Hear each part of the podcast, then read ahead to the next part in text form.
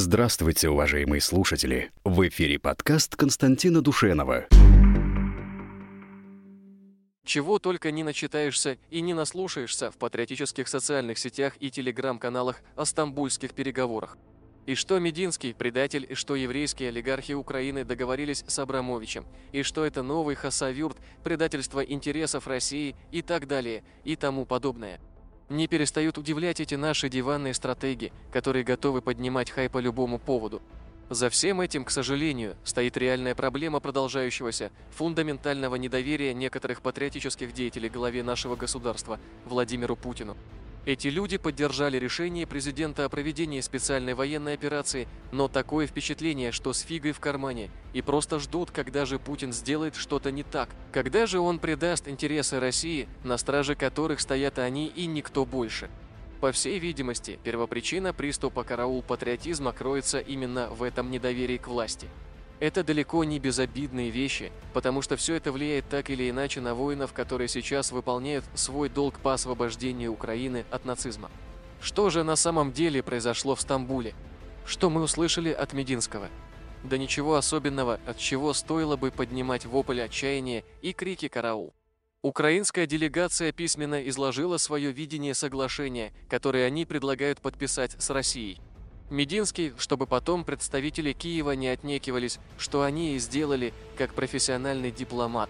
Напомним, что он, выпускник ГИМУ, озвучил основные предложения Киева и оценил это как шаг вперед.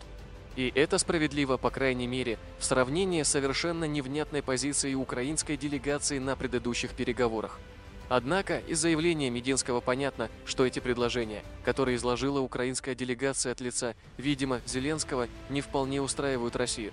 Очевидно, что в таком виде они не будут нами приняты, потому что, судя по словам Мединского, речь идет о том, что Украина готова признать ЛДНР только в тех границах, в которых республики находились до начала военной операции.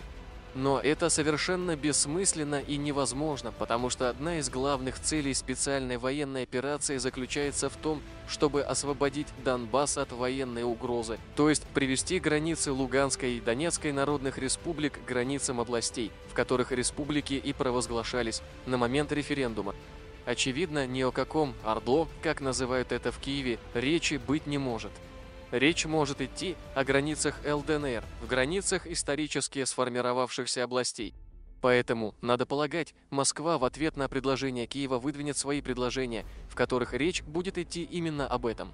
И тут нужно понять, что означает признание киевским режимом отказа Украины от присоединения военным путем Крыма и признание независимости Луганской и Донецкой народных республик. А это может означать только одно – Украину ждет серьезный политический кризис. Нынешний киевский режим, очевидно, столкнется с ожесточенным противодействием со стороны националистов. Произойдет попытка свержения Зеленского нацбатами, за которыми стоит бывший министр внутренних дел Аваков, давно мечтающий о власти.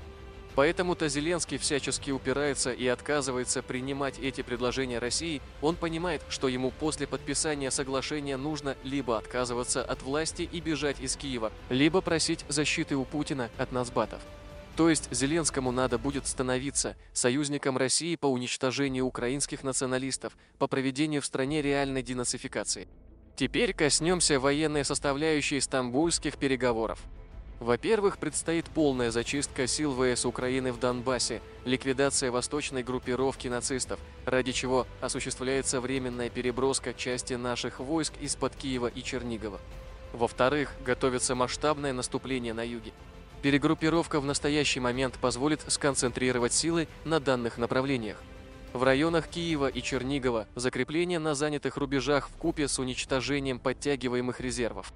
Тот же Мединский позднее уточнил, что военная деэскалация на Киевском и Черниговском направлениях не означает прекращение огня.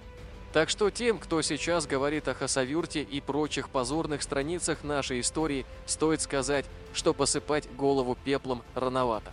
Напомним, что Россия трижды выводила войска из Сирии, каждый раз серьезной медийной обработкой как внутри страны, так и за ее пределами. Каждый раз сыпались заголовки вроде «Россия бежит» и прочее.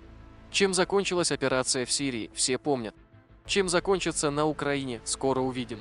Сначала уничтожение группировки головорезов в Донбассе. Так что прошу эту глупую панику прекратить.